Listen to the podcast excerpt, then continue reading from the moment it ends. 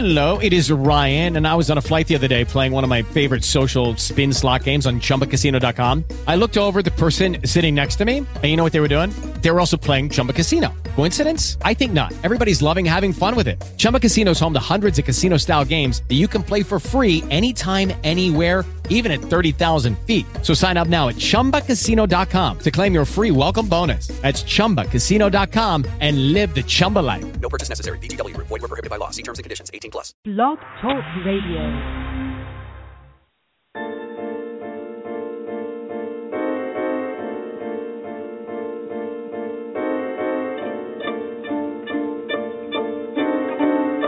Good evening and blessings, and welcome to another installment of the Gist of Freedom Estate.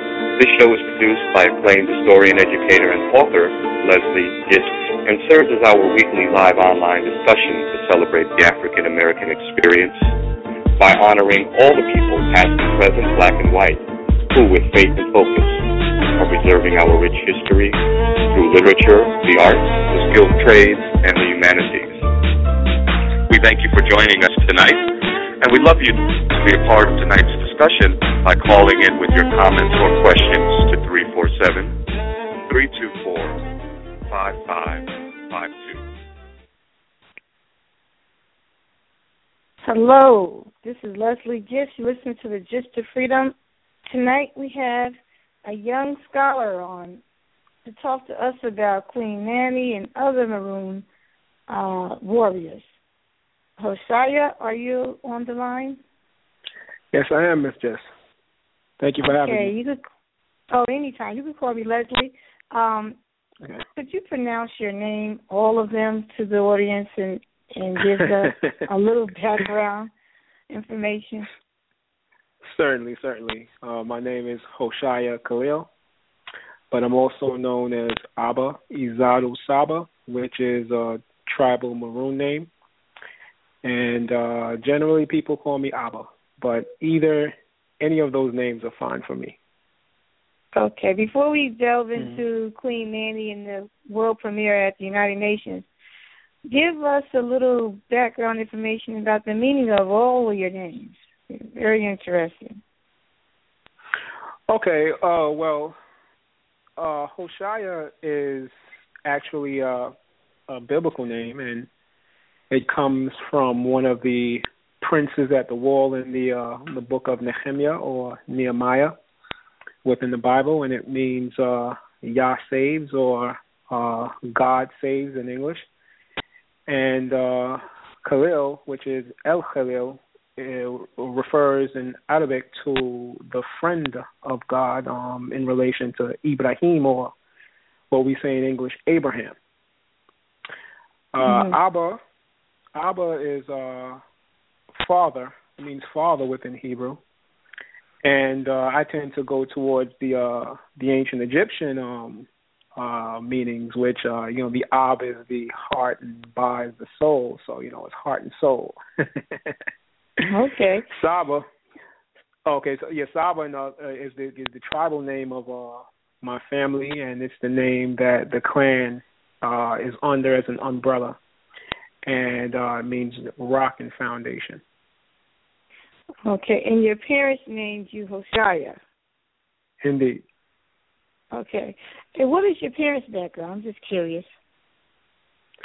Right. So our family is uh, a plethora of things, uh, mainly from the Caribbean, uh, Cuba, Jamaica, uh, Guyana, Barbados, and also England are the main um, places where my family is from. But of course, as every human being in the in the earth or in the planet, we all stem from the motherland, Africa. Mhm. All right. Did your mom tell you why she named you Hosea?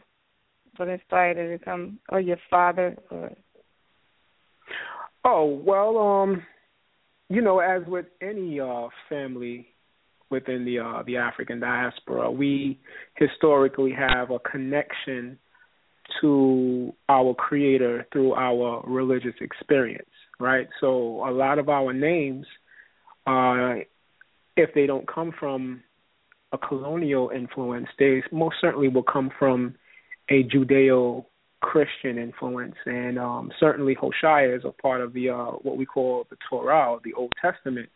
And so, if you want the blessings of um, that religious um, belief, you would want to name your children after you know those names and have that uh, blessing of uh, God within um, your life. And so, my mother being a spiritual person and a religious mm-hmm. person, mm-hmm. my family in general are spiritual people. Uh, they take on the names that are given within the uh, the Old Testament scripture. Okay. Now you told me um, earlier that you wanted to change your name to Abba. How do you think your right, parents feel about that?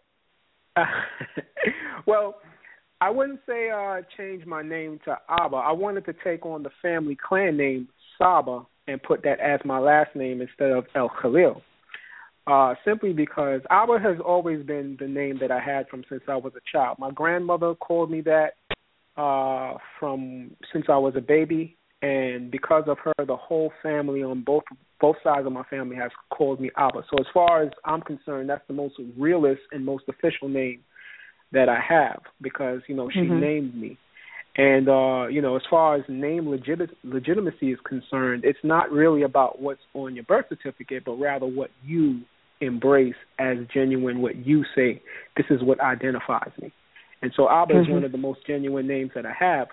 Saba, on the other hand, is that connection to the tribal maroon matriarch that uh, gives me uh, the connection to my Pan African uh, ideology, my African diasporic roots, and also my connection to uh, my maroon heritage. And as you mm-hmm. know, a lot of us, we never really got to connect to anything uh, that still retains that Africanness or that indigenous quality within our names because our names were substituted with a lot of the colonial uh, names that were given to us during the time of mm-hmm. um, slavery. Mm, okay. Now, how did you uh, get involved with the Pan African movement? Um, it sounds like your family they weren't as involved as you are. So let's start right, here. So, okay, I think thank you for that question. Um, you know, the first thing that comes to my mind when you say that, you know, is we aren't monolithic people.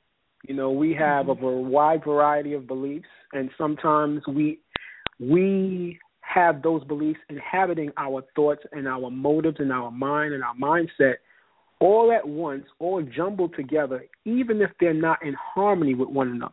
So you can be you can have family members that are fully pro-black, pan-Africanist, but at the same time they can be Christian, right? Correct. You can have exactly. Fam- right. So so we're we're we we walk with a lot of ideas within our minds, and it's just that some of these ideas they occupy parts of our consciousness to fulfill certain voids that we need to go along within our daily lives. So mm-hmm. when when I consider my family, we were a uh, a rich, diverse body of different philosophies. You know, we have Rastafarians, Muslims, Christians, uh, Hebrew Israelites, uh, atheists, scientists, a whole lot of different uh, people of different orientations as according to the circumstances and choices that they've made within their lives. Uh, what affected me was uh, growing up with going back and forth from the Caribbean towards New York City. I had uh, the influence of Rastafarianism and Islam and tribal African religion in the Caribbean as well as in New York City that uh, shaped my political uh, uh, and philosophical and spiritual points of views and perspectives and it left a mm-hmm. real impact on me from since I was a teenager. What was the first book that you picked up that uh you know that you really can discuss right now and remember and say it had the most influence on you? Oh wow, wow, that's a question. if I not book, say, what person? The person, a mentor. Ah, okay. Uh, let's see. Uh, I would have to say one of the first books that left a big impact on me was uh, Dr. Ben or uh, Dr. Joseph Ben Yochanan or Jochanan. Mm-hmm. Um, Africa, mother of Western civilization. Uh, his his work on a scholarly level had uh, really impacted me uh, as a uh, teen, and uh, he was one of the first scholarly works that uh, really, really uh, challenged my thinking and challenged my thought process to want to know more about why are we in this situation, why am I occupying this body, who am I, what should I look for in terms of a vocation in life, what should I be trying to find to help myself, help my family, and help the people around me because the situation looks dire. mhm. Wow. I heard his I heard his name come up in many conversations on this radio show. I only know of him through people like yourself. I haven't read anything about him. But mm-hmm. I hope our listeners are taking notes because as you can tell by now, this young man is bubbling over with information and I have my pen and pad ready. So um, let's talk about the Maroons and Queen Nanny. Uh, wonderful. Uh, you know, before I even say anything about the highly esteemed Queen Nanny, um, I want to say that there are two ways that you can view her. Mm-hmm. You can view her, of course, from historicity, but you can also view her from legend. Uh, and what I mean to say is that we can study her and trace her history through the, the evidences left behind as according to what we read within the past, but also look at how she fits within our symbolism. She fits within our uh, our stories of, uh, of of fulfillment, of overcoming obstacles, and mm-hmm. I would think that both are important, and one cannot exist without the other. So you know the the the, the, legend of Queen Nanny is that she came to the island of her own volition. She was not in chains. She heard that her people over here in the Caribbean were in chains and they they were held captive, and so her and her cohort and her brothers came to free her people within the Caribbean, particularly in Jamaica, and that is the legend of um Queen Nanny. Mm-hmm. And how did you learn about her? Did you learn about it through your family, the legend? Oh yes, definitely. You know, uh a part of my family is Jamaican, so the main thing that you I would hear in the house is of course Queen Nanny, uh, of course Marcus Mosiah Garvey, you know, of course uh uh uh Cudjoe and Johnny and uh Kwaku and a lot of the Maroons and um you know Maroons are celebrated um in the sense that um when it relates to Jamaican nationality, particularly when Jamaican nationalism uh was at its peak within the uh 60s uh to represent this symbolic uh first self-determination of a Jamaican people on that island. That's what the Maroons embodied uh for the nationalists at that time. So they use that as a national appeal, and because of that, that trickled down within the ed- educational systems and also within the homes uh, in, um, in Jamaica at the time. And I, as a young man, I'm hearing all these things growing up, and not only that, uh, you know, my great grandmother, she always told us that we were maroons. my great grandmother, she would be on the on the uh, the porch, and she would be in her old rocking chair. And uh, my earliest memory of her was um, when she was 89 years old and I would be at her feet at five and six, and she would tell me about being in Saint Elizabeth and how you know we are Maroons, and she'd pass this information down to uh, my grandmother and my aunt, who was very zealous about genealogy, also impacted me as well, and that helped mold who I am today. Okay. Now I know that she's revered to the extent in Jamaica that she's on a five hundred dollar bill. We're working on putting Harriet on a ten dollar bill. Tell us about this five hundred dollar bill. Well, uh, you know, it, it's so much. Uh, you know, when you invoke Jamaican money, it, it's so much politics involved in um, in that discussion. Um, first of all, I would like to say it's great to have our people on currency. I think that's a wonderful thing. It's symbolic. It says that this paper has value, therefore, by extension, the people on the paper have value. However, we know that money is more than just pictures. We know that money is more than just art, right?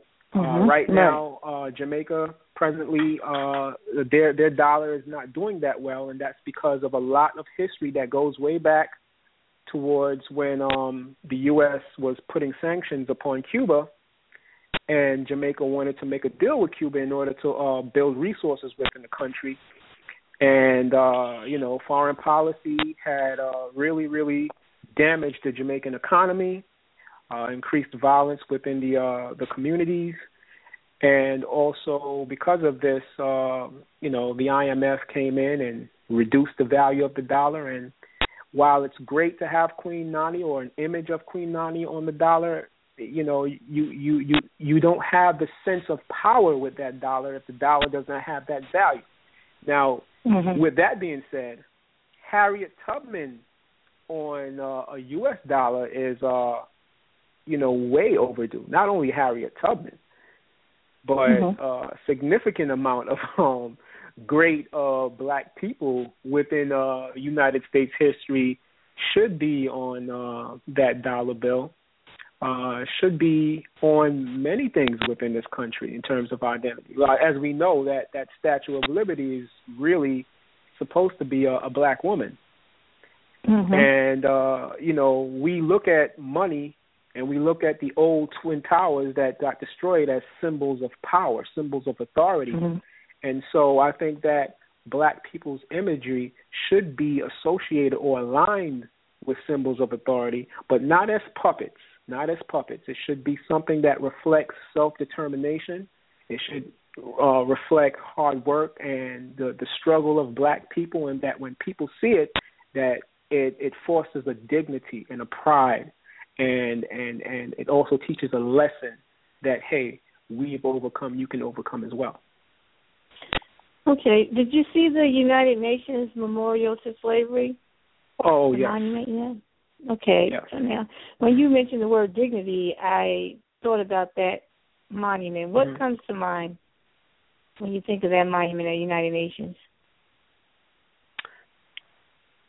Can you describe it to our audience? No, no, no, nothing really, nothing different um, from anything else. Uh, you know, when when we when we talk about things like this, um, it, it it makes me think about the fact that we do have monuments, but there's there is little societal change. I mean, what is the difference from that monument versus Martin Luther King on the mall, right? In terms of um, the social impact that um, it fosters within um, our economic environment, within our political environment, within our educational environment. I mean, what what is that doing? If if we're still suffering within our communities and we're lacking resources, how much of an impact are those monuments doing in general? And and I'm not trying to specify this particular one that we're talking about. I'm talking about just monuments in general that harken to a particular time. They have their place, they have their uses, but it is not, in my view, as impacting enough if it's not catering to what's happening now with living people, with us right now, with our situation, with law enforcement, mm-hmm. with people. And you know, it, it, it, it'll it'll make me go on this long political tangent, and I don't want to do that. I know that's not the focus of this show. okay, I'm listening. I'm listening. I'm enjoying this. Go ahead, finish. Okay, right. So you know, um, I would, in other words, what I'm saying is that I would rather some uh, uh, uh, change within our community than than monuments. I, I would rather the monuments of change. The monuments of change will be more ideology than statues or drawings mm-hmm. or sculptures. I would rather it be philosophical change, economic change. Those are the monuments and statues and symbols that I would want to praise. You know, I, mm-hmm. I would want to look forward to. You know, um, I want more schools that are for the people within the community. You know, I want more mm-hmm. um, uh, uh, uh, uh, places of uh, family development. and cultural Mhm. development and economic opportunity within the communities. And you know, Mhm. yeah, it's nice to have statues and art, but if it's not helping our community, how you know how effective how effective are those things? Now, would you include this film, Queen Nanny, as being part of this statue and this part of this art that you think Oh, if if it's should not, ineffective, you yes. know? Right, Mhm. that's an excellent question. If it's ineffective, then yes, if it's ineffective. Uh, but I think that the when you look at the the story of Queen Nanny, uh, particularly this one that's coming up, you have people within that movie that are trying to impact. They're living, like they're living people within that that uh, that that piece of art, right? Because that's what it is—a piece Mhm. of art, a piece of entertainment that tries to convey a piece of historicity. So Mhm. within there you do have actual maroons who are living who are trying to impact their society who are trying to be active with other african diasporic peoples and that's what i'm talking about so if the statue could interact on that level then so be it Okay. you know You want some high tech statue, okay. Uh, but we have to delve into this area because it's important and you know, I I try to interview people from all different genres. And Right. um so let's talk about the Egyptian statue, the Sphinx. okay How they try to destroy it and they try to blow off its nose. And even let's Mhm. talk about small monuments and in uh little historical markings like the one in Ohio, the Just Settlement, Mhm. and Mhm. they they steal it every other year, and the families have to come together and raise more money to replace Right. it. So right if these monuments are not important to us, and, and another thing is we could talk about the schools, the names of the schools. It seems as though Mhm. they choose the schools that are named after African Americans that they close down first or convert them to right charter schools and rename them after a white person. Street Mhm. signs, street names, highways. If we say, well, they're just stagnant and they're ineffective, why is it that our enemies value them to the extent that they they're purchasing quilts that was commissioned by Oprah Winfrey and and bought she bought it for uh Maya Angelou. And yet the white people are buying up all of our art and we don't know what's happening to it in our history. That's because uh, you you can say that's adding insult to injury. I would characterize it as adding insult to injury because not only Mhm. do you disenfranchise people economically, but you also take their imagery. Because what should what what makes imagery great and powerful is the the the uh the the accomplishments of the individuals that make it right so in other words Mhm. those pyramids that you see in ancient egypt could not have Mhm. been there without the hard work of the time of Khufu, right, or the time of um Ramesses, or the time of uh of of all these ancient Nisuts or pharaohs. You would not have that with the people that created that stuff, right, and their economy and the power of their economy. But once you know the Ptolemies came in, they co-opt the same thing that's happening in the United States. They co-opted all the statues and changed it around but they still look artistically appealing. But it was mm-hmm. changed around to be used for what Greek immigration, right? Greek citizens coming in and becoming a part of Egypt, right? But the the statues were still nice. It's just that they put it in a more Hellenistic point of view, right? And they changed it around for them. So to answer your question about why um uh European descended people would buy up all the things that we uh we make in here it, it it's a co-opting it's a it's a it's a revisionist type of um history that goes on like for example with you know Martin Luther King sometimes it doesn't even have to be about how you draw Martin Luther King or how you sculpt Martin Luther King but just just just co-opt his words right and translate Mhm, what mhm. he says into into something small like I have a dream. And if you make Martin Luther King into just I have a dream and that's it, and you just omit everything else from him, then you make him nice and innocuous, and he's nice and user friendly for Mhm. people who are anti us or anti black people. Mhm. You know, and and this is the thing that's been happening. So they use our intellectual ability they uh, uh, uh, forces, capitalist forces, uh, soak our uh, our our economic and intellectual ability, and also take our artistic ability to change it around to benefit them. And Okay. that by But is- and we don't. Okay, No, whose responsibility is it to delve into the uh, Martin Luther King statue and to look to learn more than just than to learn more than just I have a dream? Okay, so so now you're talking about how do we educate ourselves and what is Right. the proper way of educating ourselves. Right. I've always been very pro family first. The mother, Mhm. the father is the first educator. I believe that every mother and father, ideally, should have the ability to educate their children to a level where that they can give basic principles in order for them to survive within the world. And if they don't have that ability, this is the information age. You can find so many mediums where in which you can empower yourself and build mm-hmm. yourself as a mother and build yourself as a father. And you can mm-hmm. you know, program your children to face a world that's full of competition because when you come into this world, you're facing competitors and you become a competitor. And in this world, the the it's all things are not even. Race makes this world highly imbalanced, but it's still a competition nonetheless, a deadly competition.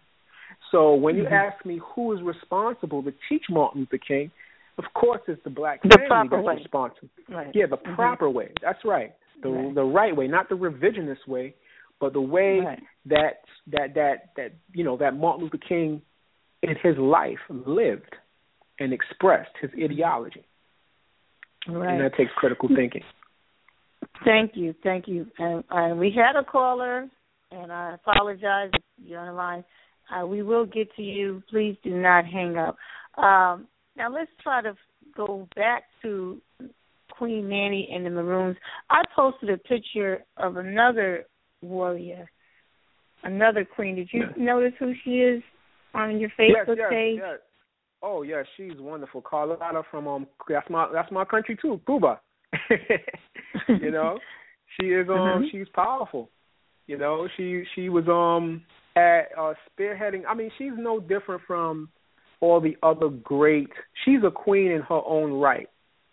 Mhm. With strong black African diasporic women who are at the forefront in many of the resistance uh, Mhm. uh, events that took place in, in different countries, and she was wonderful.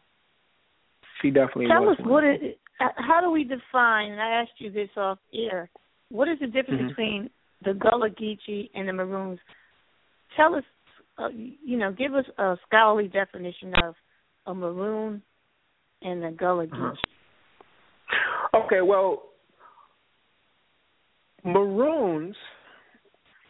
Maroons are where uh, global tribal communities of uh, different origins historically intersect, um, as it relates to the conflict and power relationships that took place with European nations during colonial imperialism and expansion.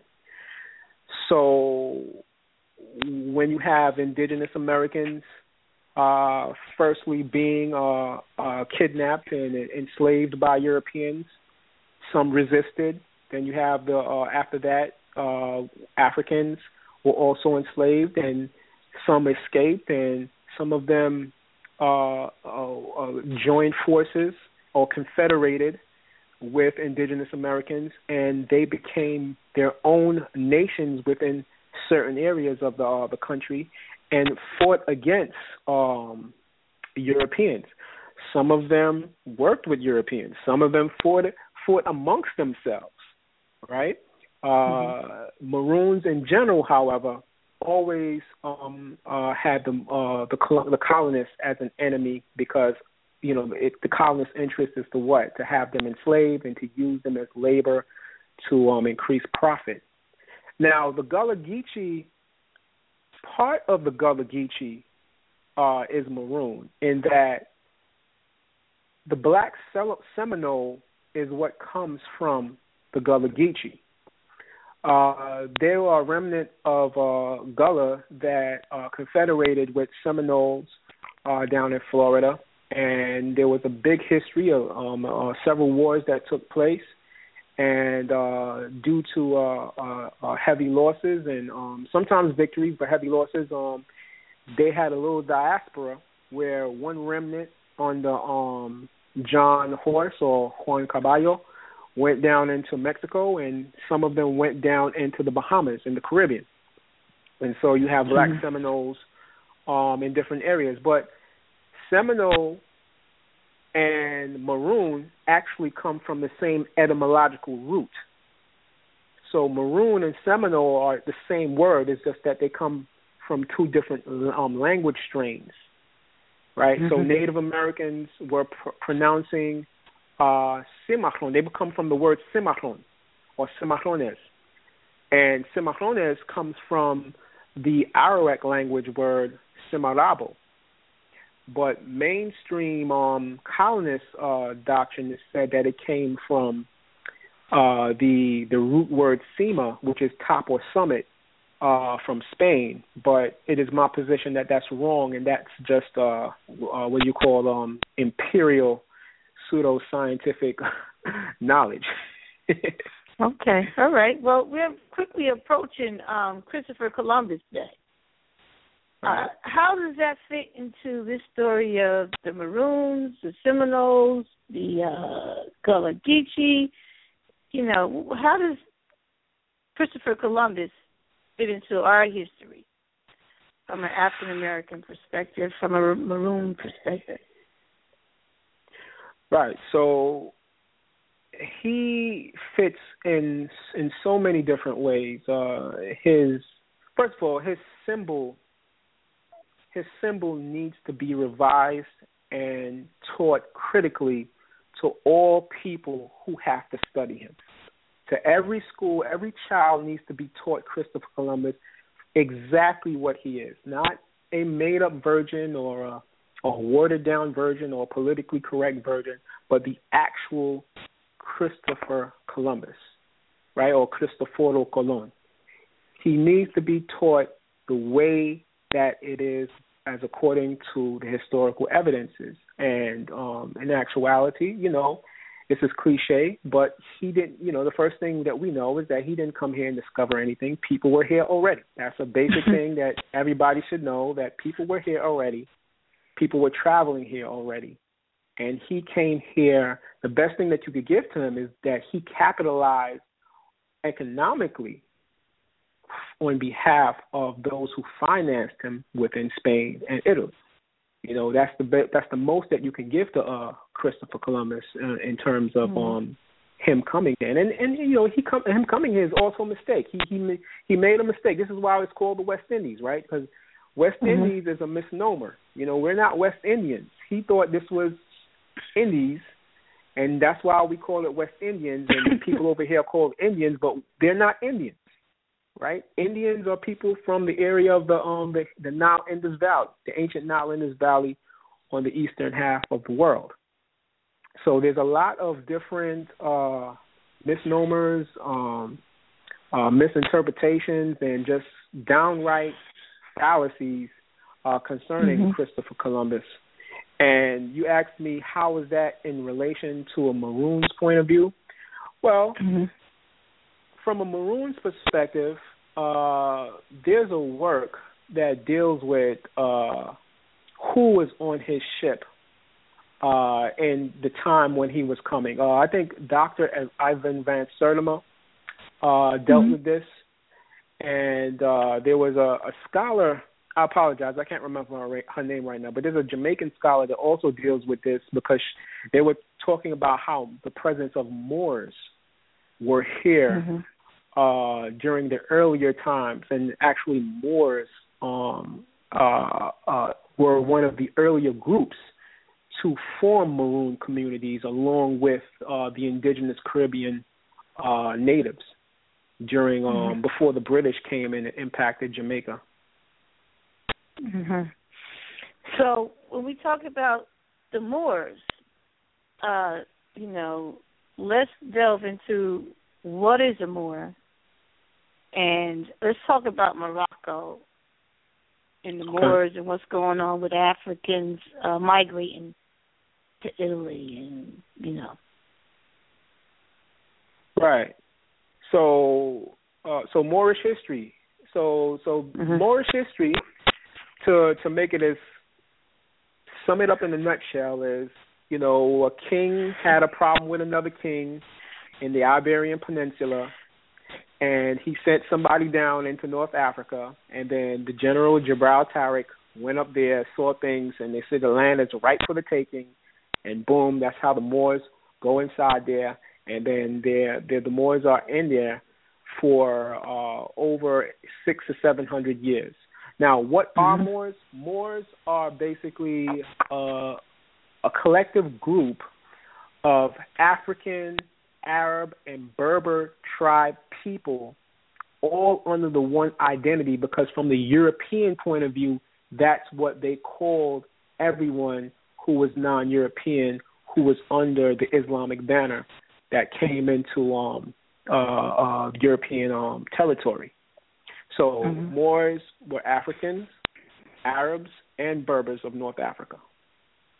And it's not only Were they- encompassing Morocco, but Mali and a host of other North African and um, West African countries. Were they um, mercenaries? Uh, some, some, but also scientists, uh, Mhm. uh, astronomers, mathematicians, uh, philosophers, uh, Mhm. uh, botanists, uh, all walks of life, all types of education. In fact, during what they call the Dark Age, was a boom in scientific exploration. Uh, Mhm. Educational in- advancement was taking place because of Moors within Spain at the time um, of what Europeans call Dark Ages, being because the Catholicism had uh, sent out an edict that you know people weren't allowed to be literate or to read the Bible, and they were only allowed to look at the stations of the cross while coming inside the church. And the only people Mhm. that were allowed to be literate was the clergy. Mhm. And, and I graduated from a uh, Catholic uh, university and college, and I went to uh, grammar school at a Catholic school, and it's still true. Um, they give out these little papers, and only the uh, priest can carry and touch the Bible. And I was just amazed Right. to see them walk in with this ritual, carrying the Bible over their heads, and I'm thinking they get to touch the Bible, and everyone in the pew has to look at a tiny sheet of paper. So you know, it's still being practiced um, in some sense. So, Yes. but I want to get back to the Moors and this mercenary. From what I've read, I haven't read much, and that's why I'm asking you these questions. It seems as though Africans were some serious warriors to the extent, Yes. and you know the Bible and named and and respect to the Bible, that they were like Jehoshaphat, and to the point where he was known to kick big butt. So Mhm. it seems as though people from all over the world went to Africans if they if they had a problem, and we knew how to fight. So modern day slavery is where we knew how to create civilizations and develop nations, so they brought us over for our intellect. Um, but back then, I guess in the Dark Ages, during the Maroons, it seems as though, uh, not the Maroons, I'm sorry, the Moors, that we Mhm. were known to to fight, create the best weapons. Am I accurate or am I off base? I, I think that's a part of the story. I, that's all inclusive. And not only that, but more importantly, and that's the thing that I tend to focus on the most, because I believe Mhm. uh, what uh, uh, Professor Henrik Clarke taught, you know, Mhm. during that time. He he taught that the two main universities at that time was the University of Timbuktu and the University of Al Andalus, which is um uh modern Andalusia within um Mhm. Spain right now.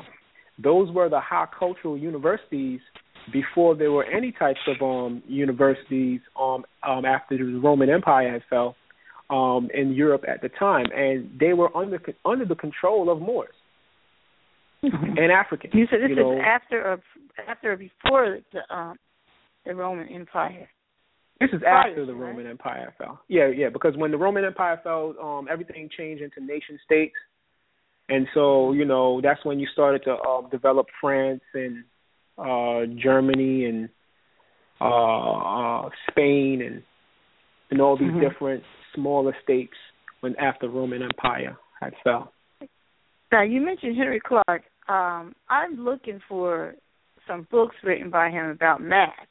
He wrote some educational books for children about Right. math. And if you come across any of those books, any books about math that Henrik Clarke wrote, and this is for my listeners too, please let me know at Leslie L E S L E Y at thegistofreedom.com. Um, now, are you collecting books? Do you have a library? Oh yes, I have a both a digital library and a physical library. Okay. Tell the audience why it is important to start collecting books for your children and what age and you know what book did you start with? I know in my home my mom gave me Nat Turner and Charlotte's Web. What a combination. That's a nice combination. a little bit of fantasy So, and a little bit of struggle. both of them. That's wonderful. Yeah. Uh, I it, it you know, let me start by saying something. Uh, hold on one minute. I just wanted to. okay. May I quote Marcus Mosiah Garvey for the, to to um, illustrate what I want to say? He um, there's a there's an interesting book by Marcus Garvey called that was done by Professor edited by Professor Tony Martin. He has passed, rest his soul.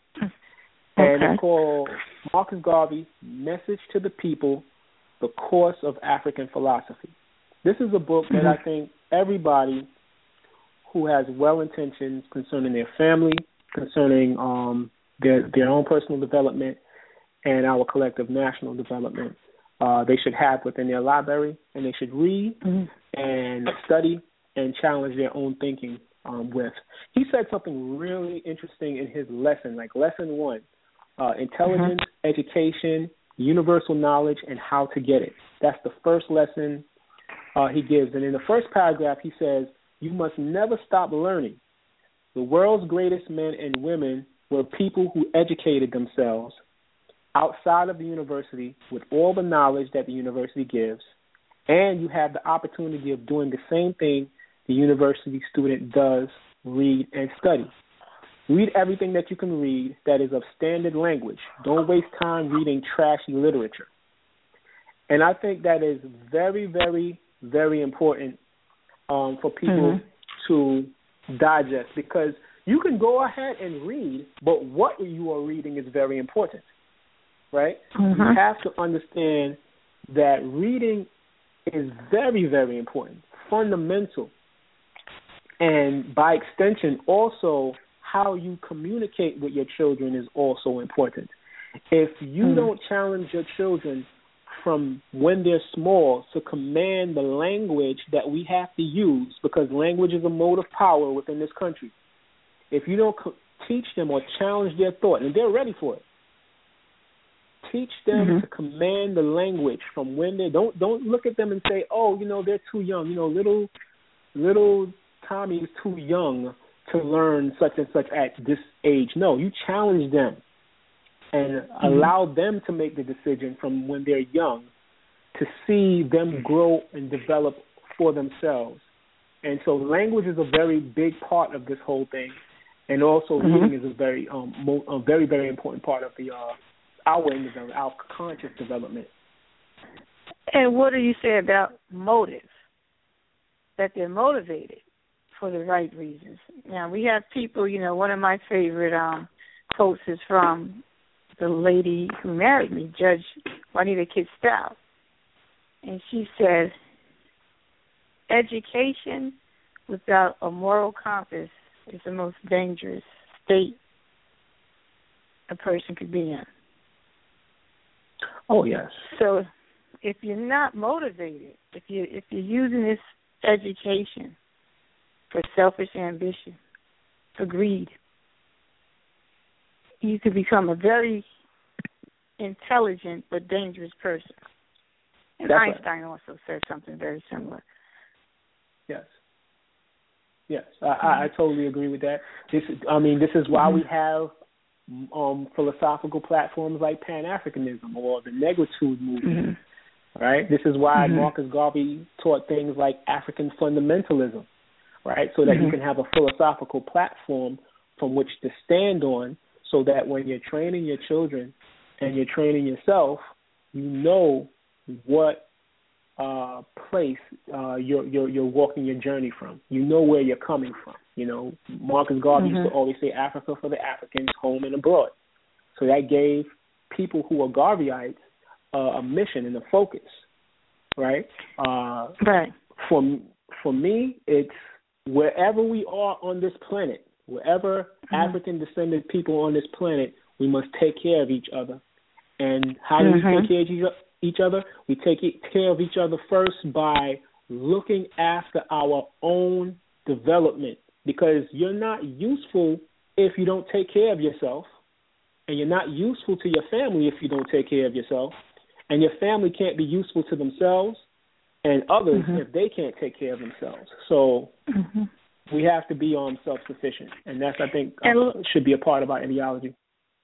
Right. And when you say self sufficient, the person that comes to mind, this is the last question. I I kept you long enough and I have to tell you I I enjoyed talking to you off the record and um and I'm enjoying this conversation, so you have to come back.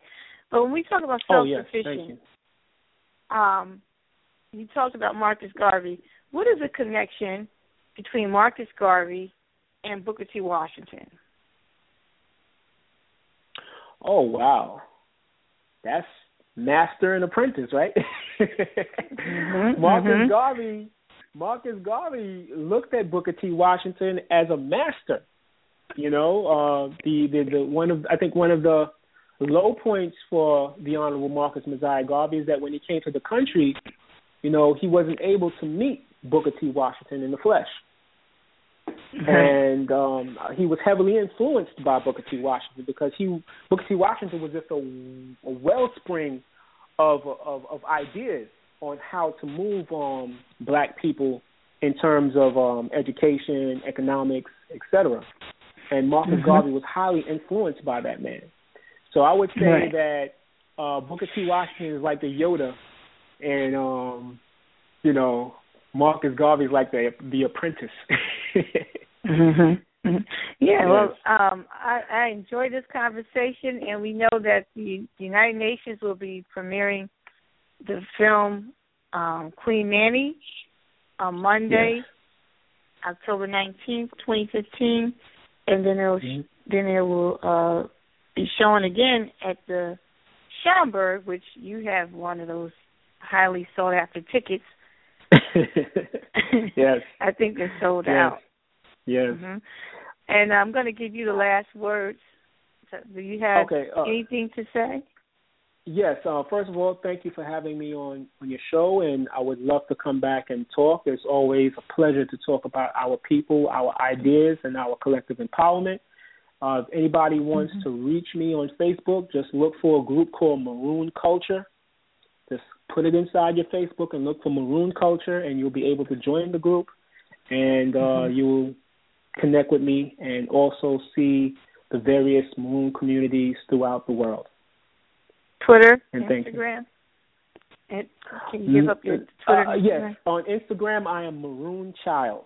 Look for Maroon Child on Instagram. Maroon Culture on Facebook. No Twitter. All right. Thank you so much. Have a good night. You too. Thank you very much. All right.